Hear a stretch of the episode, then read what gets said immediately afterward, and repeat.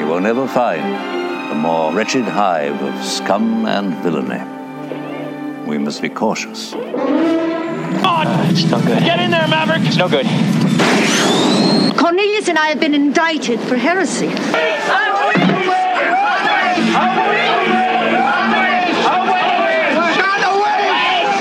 It is evil. Meh, It is so evil. It is a bad, bad plan. And welcome back to our deep dive into all things evil and bad. Hi, Michael's here again. Good to see you.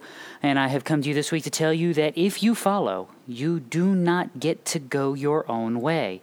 Now, why do I get to tell you that? I get to tell you that because we're going to have some fun today. This is going to be fun. We are going to look at a heretic that just possibly might be you. Dun dun dun. All right. Before you go, he's lost it, folks. He's completely lost it. I haven't lost it. The reason I'm saying this is because we're looking at a theology that is, well, it's held purposefully by some Christians, but more likely it is held accidentally by the vast majority of those who hold to it today. And that is the heresy of antinomianism. Now, besides being an absolutely awesome Scrabble word, what did you just say? All right. Coined by Martin Luther. Why? Why has Martin Luther coined this word? Because he needed it in the uh, defense of what I would call his correct exposition of the biblical understanding of soteriology. In other words, the, uh, the doctrine of salvation. Antinomianism is a theology that has been traced, you can really go all the way back to the second century Gnostics. Why? Because Gnostics ruin everything good and right in the world. Uh, some justification for it can be found in first century apostolic teachings. Uh, Marcion, who we looked at, almost guarantee you he was an antinomian. Any of the heretics that we've discussed or will discuss that would deny the validity or divine origination of the Old Testament, congratulations, they're more than likely antinomians. Right, so, so what is this boogeyman that we are dealing with? Simply put, antinomianism is the denial of any relevance or purpose upon the New Testament believer of the Old Testament law. It comes from the Greek word nomos, which is uh, one of the words for law. So to be anti nomos is by definition to be anti law. The adherents of this would see the Old Testament law as either being abrogated by uh, repeal, fulfillment, or in some instances, even replacement. They'll quote things like Acts 21, where Paul's charges are leveled with it because he's not keeping the law, or uh, hyper readings of the book of Galatians, or the uselessness, quote unquote, of the law, as Paul explains it in places like 2 Corinthians 3, where he compares and contrasts Jesus and Moses, where Christ is the better deliverer, the better covenant, even. So, all of these things excuse me, all of these things come together to give us antinomianism. So, why do we define this as heretical? For starters, this, uh, I don't know, philosophy, theology, worldview fails to keep the law gospel distinction in regards to salvation. The law does not, in practicality, and should not in our theology, stand in any opposition to salvation by grace through faith because there are not two different kinds of biblical salvations. Instead, what we have in Scripture is the law and the gospel working together as two sides of the same salvific coin. And this coin, when uh, utilized rightly and spent correctly, brings us to Christ. Uh, Galatians 3 19 through 24, one excellent passage. It explains the, uh, this interworking of the law and the gospel as they go hand in hand in bringing us to the Savior, convicting, convincing of us, us of our sin, because otherwise we don't actually see a need for it. This is the, the problem with humanity. This is why uh, I believe it's Spurgeon talks about grace to the humble, law to the proud. If you have a proud people, you need to bring them low with the law. It leads to the gospel, it reveals sinfulness, without which there is no knowledge of sin. Furthermore, the antinomian rightly believes that he's saved by grace through faith. Nothing of himself, nothing that he has done, no good in him. This is your Ephesians 2 8 and 9. But Antinomianism fails to read the very next sentence, wherein the, the thusly redeemed believer, uh, Ephesians 2:10, is set about the business of doing actual work for the kingdom of God. Now, how are these works defined would be a great question that we need to answer, and I think the answer is simple. They are defined for us in God's law. See, my good works are the things that I do as a Christian that demonstrate both a love of God and a love of my neighbor. Jesus told you, Matthew 22, uh, 36 through 40, those actions are a summary not of the gospel, but of the law. So if you're ever in a church that tells you, oh, we can summarize the gospel by love the Lord your God with all your heart, soul, mind, and strength, and love your neighbor yourself, that's not the gospel. That's the law. More on this in a second. I can't define what it means to love God, which is my goal as a Christian, without the standard God Himself has given me in regards to, I don't know, worship, life, and general function in this world. Likewise, without God's commands, I cannot define how I actively love my neighbor from anything resembling an objective basis. Any, any definition that I give apart from God's law would be unique to me and therefore on its face it's subjective. Now, keep going. Is the law bad? Well, no. 1 Timothy 1 8 through 11, Romans 7 7 through 12. Paul tells you himself the law is good, holy, it is right. Why? The law is an expression of God's righteousness. That's why Jesus never sought to overturn it uh, Matthew 5, 17 through 19. Instead, he praises the law. This is the entirety of the Sermon on the Mount. Jesus expanding the law. He praises it both in his earthly ministry and, and catch this, in his apostolic empowered ministry. And what I mean by that is you won't find an apostle denigrating the law, you won't find any of the apostles casting out the law. Instead, you will find them upholding it pointing to it as a standard of righteousness and encouraging believers to follow it. This doesn't change. Go beyond the baseline misidentification of goodness that you would obviously have if you don't have an objective standard. The antinomian position is going to ignore, and that's at its best. At its worst, it's going to reject the clear commands of Christ. What? Yes. Love God more than anything else. Who says that? Jesus does. Matthew 10, 37 through 38. If you love your father or mother more than me, you're not worthy of me. He who loves, son or daughter, not worthy of me. You love God first. But then we are also to love one another as Jesus issues that command in John 13, verses 34 and 35. This command I give you, that you love one another. If we are to define those commands by anything other than God and His Word, we will have engaged in, wait for it, wait for it, idolatry. See, if I get to define how I love God, then I'm defining God because God gets to define how he's loved. I mean, think about it this way. If you're if you're a spouse, do you, does your significant other get to look at you and go, "You like being loved by X, Y, or Z"? You can go, "No, no, I no, I don't." No, no, no. See, I, I don't get to look at my wife and go, see, you you're loved, and, and your love my love for you is demonstrated when I work late. My wife would rightly look at you and go, No, it's not. Your care and provision might be demonstrated, but not your love, and those may be aspects of your love, but they're not your love. Likewise, an abusive spouse doesn't get to look at you and say, Well, my love is shown for you in the way I smack you around. No, it isn't. Can, can, can, I sign up for something else? See, by redefining how you are loved, what I'm really doing is defining you at your core by my standard. I am redefining who you are and what you are. When we define how we follow God as opposed to how God defines how we follow Him, we are engaged in idolatry. Now, this is so ironic for the antinomian position. Idolatry, as every Christian knows, is sinful and wrong. Why? Because it's condemned by God. Where? Wait for it. Wait for it. Wait for it. In His law. Exodus 20, verses 4 through 6. You can't define loving God and loving neighbor without defining it through the law. How do I love my neighbor? I don't kill him. That's a law. I don't take his stuff. That's the law. I don't sleep with his wife. That's the law.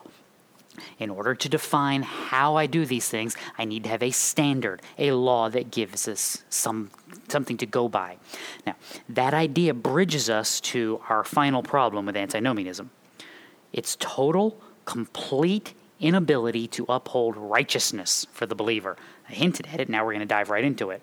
By denying the effectiveness of God's law as it is expressed in the Old Testament, the antinomian heresy removes the godly standards that God Himself has handed down.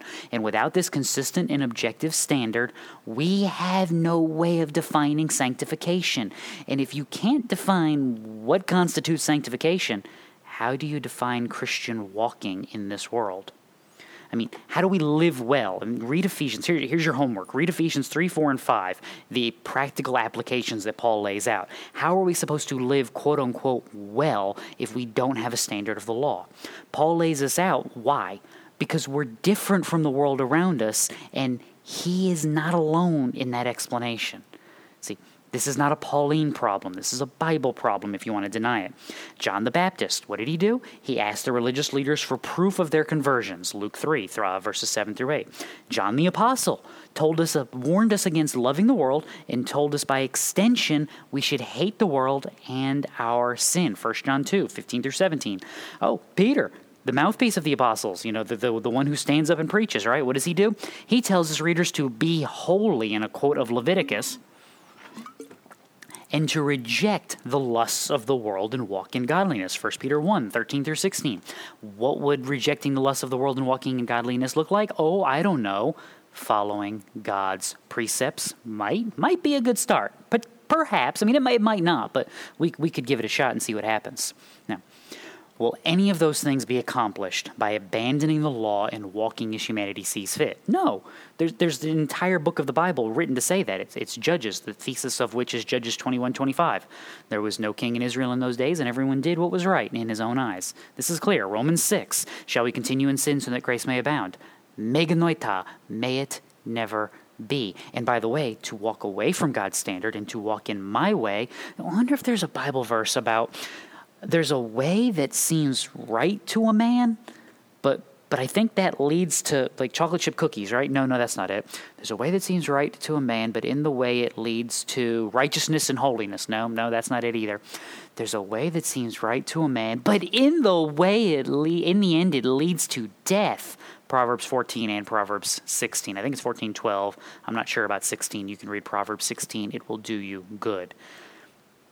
This is consistent. This is again a biblical definition. We have to be diligent, guarding our hearts, watching our doctrine, otherwise, we fall into the trap of the world. This is why Jude wrote his letter, so that we would stand firm.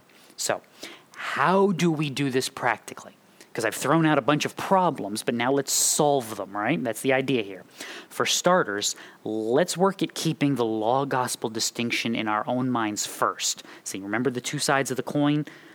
That works in our, um, our hearts and our minds, we see this and we rejoice that who is working? That God is working. Excuse me.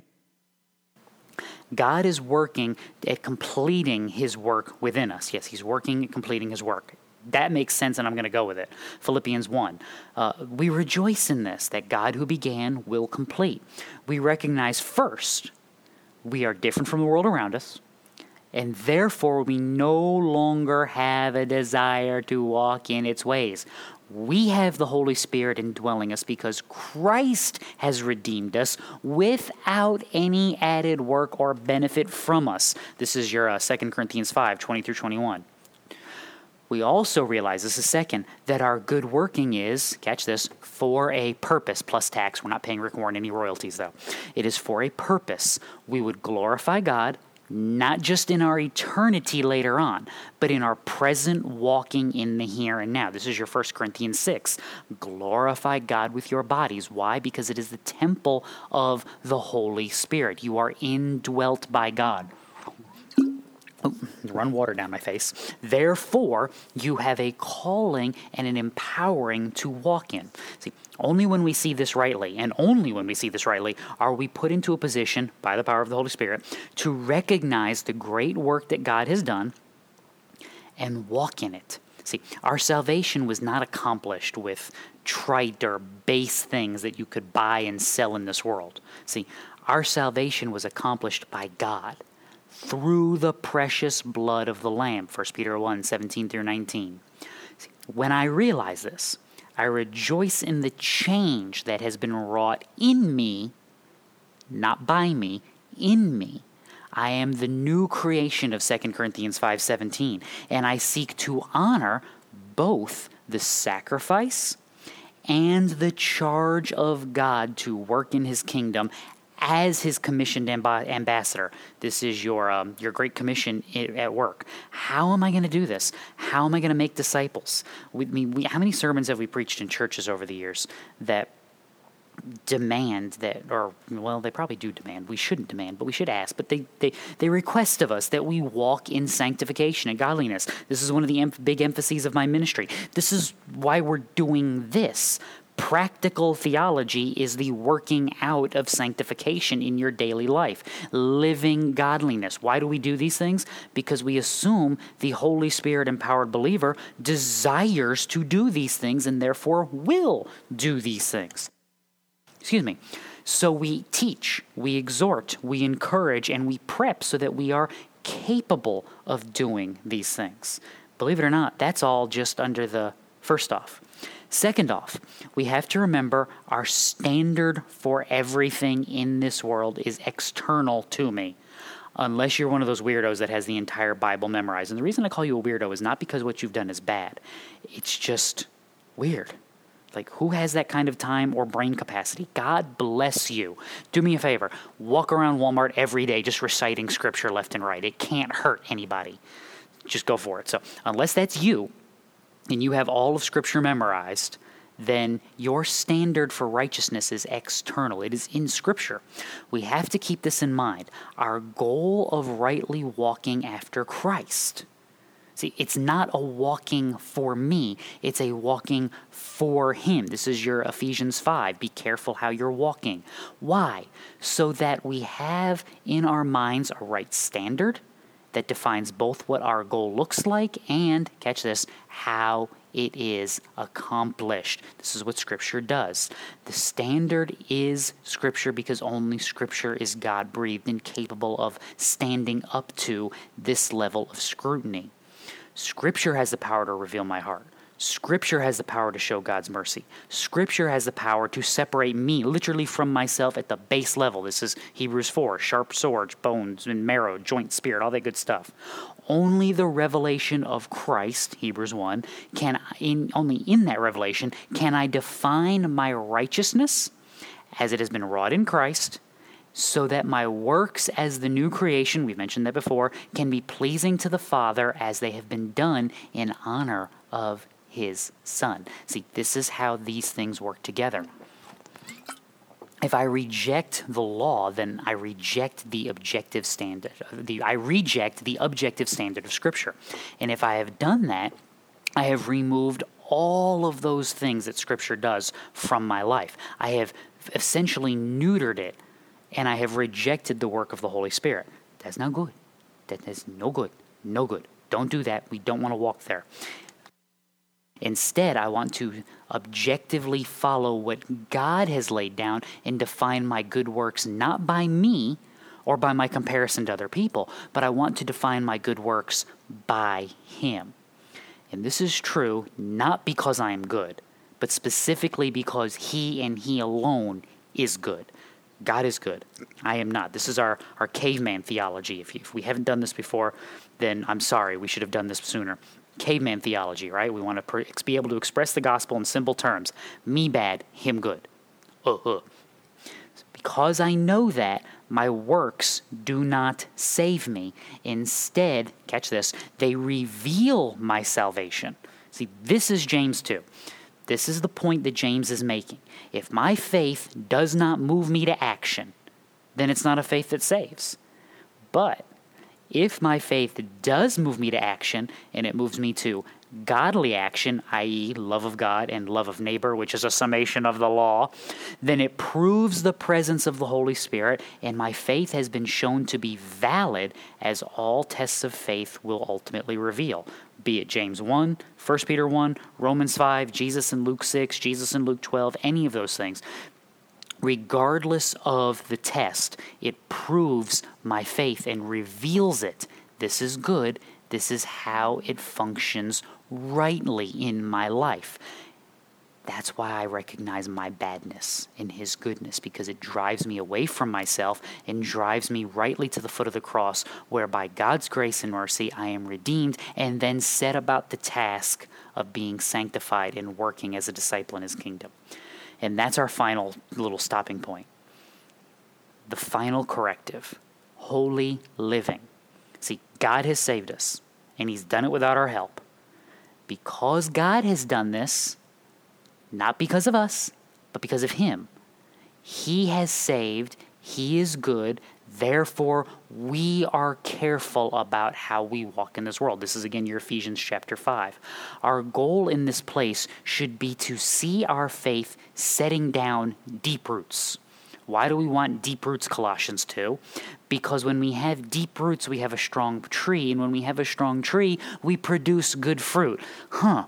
Only there was a Bible verse somewhere about the Holy Spirit producing good fruit as opposed to rotten fruit. I mean, you know, they should have put that in like Galatians 5 that would have been so helpful like like you know contrasting the evil works for like two or three verses and then explaining how the holy spirit produces good works for a couple of verses. See that would have been awesome if paul had done that in like galatians 5 you know 22 and 23 or something like that. See when we follow those things we are now glorifying god and when we seek to do that in every avenue of our life we are glorifying god in catch this everything that we do like colossians 3.17 would tell you see this is the goal.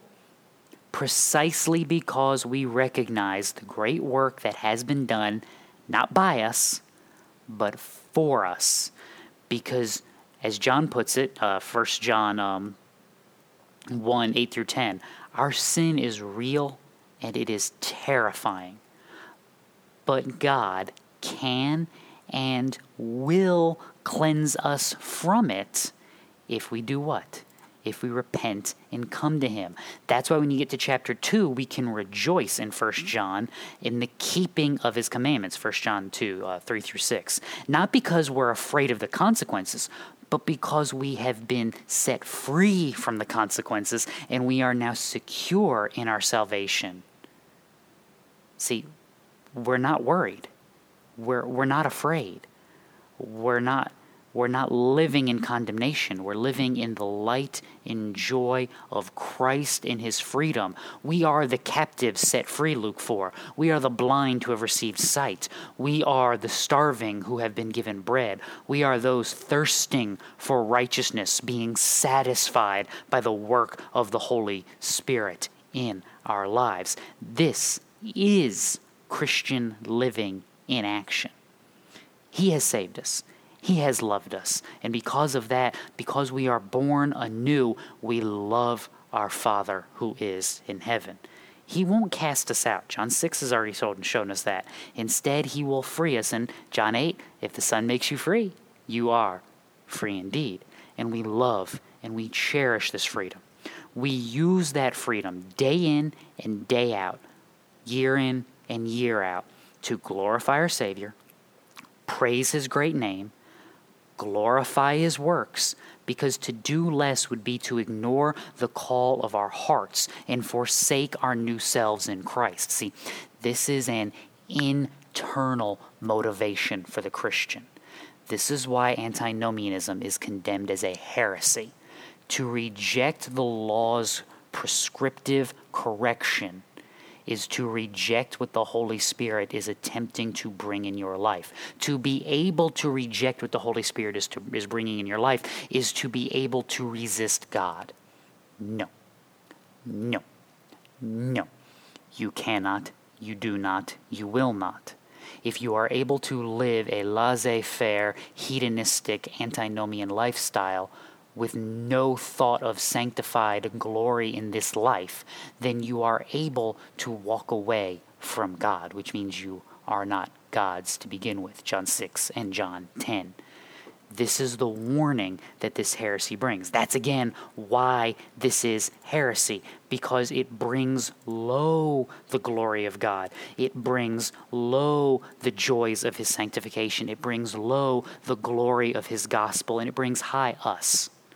And anything that brings high us and points us out as the standard or the glory is by definition the wrong thing. So, what have we learned here today, children? God makes the rules. Our responsibility is following God, and our following of God is determined by God's standards, not our own. So there you go. Don't be an antinomian. It's not good for you. It's bad, bad, bad, bad, bad. It's a bad, bad plan. So if you want to know what I just said, or you want to be able to write everything down because you weren't following along, you can um, practicaltheologyministries.com. The write up will get posted about the same time this went live. So if you're listening to it, it's already on the website. Just uh, click onto the blog and it'll be there.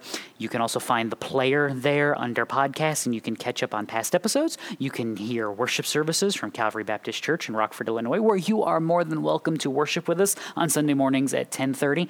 We, uh, we are here live and in person. The sermons are posted the next day on the church's YouTube channel and on the church's website. And you can also, if you're not able to join us at 10:30 Central Daylight Time, so that would be minus 6 UTC. You can stream that service live here on Podbean. We'd love to have you. My wife is usually the one manning the computer, so when you log into the little room there, say hey, tell her you listen to the podcast, and she'll get a good chuckle, and my head won't fit through the door on the way out, so it'll be hysterical. But until you do all of that, or until we see you guys again, read your Bible. It'll do you good. God bless.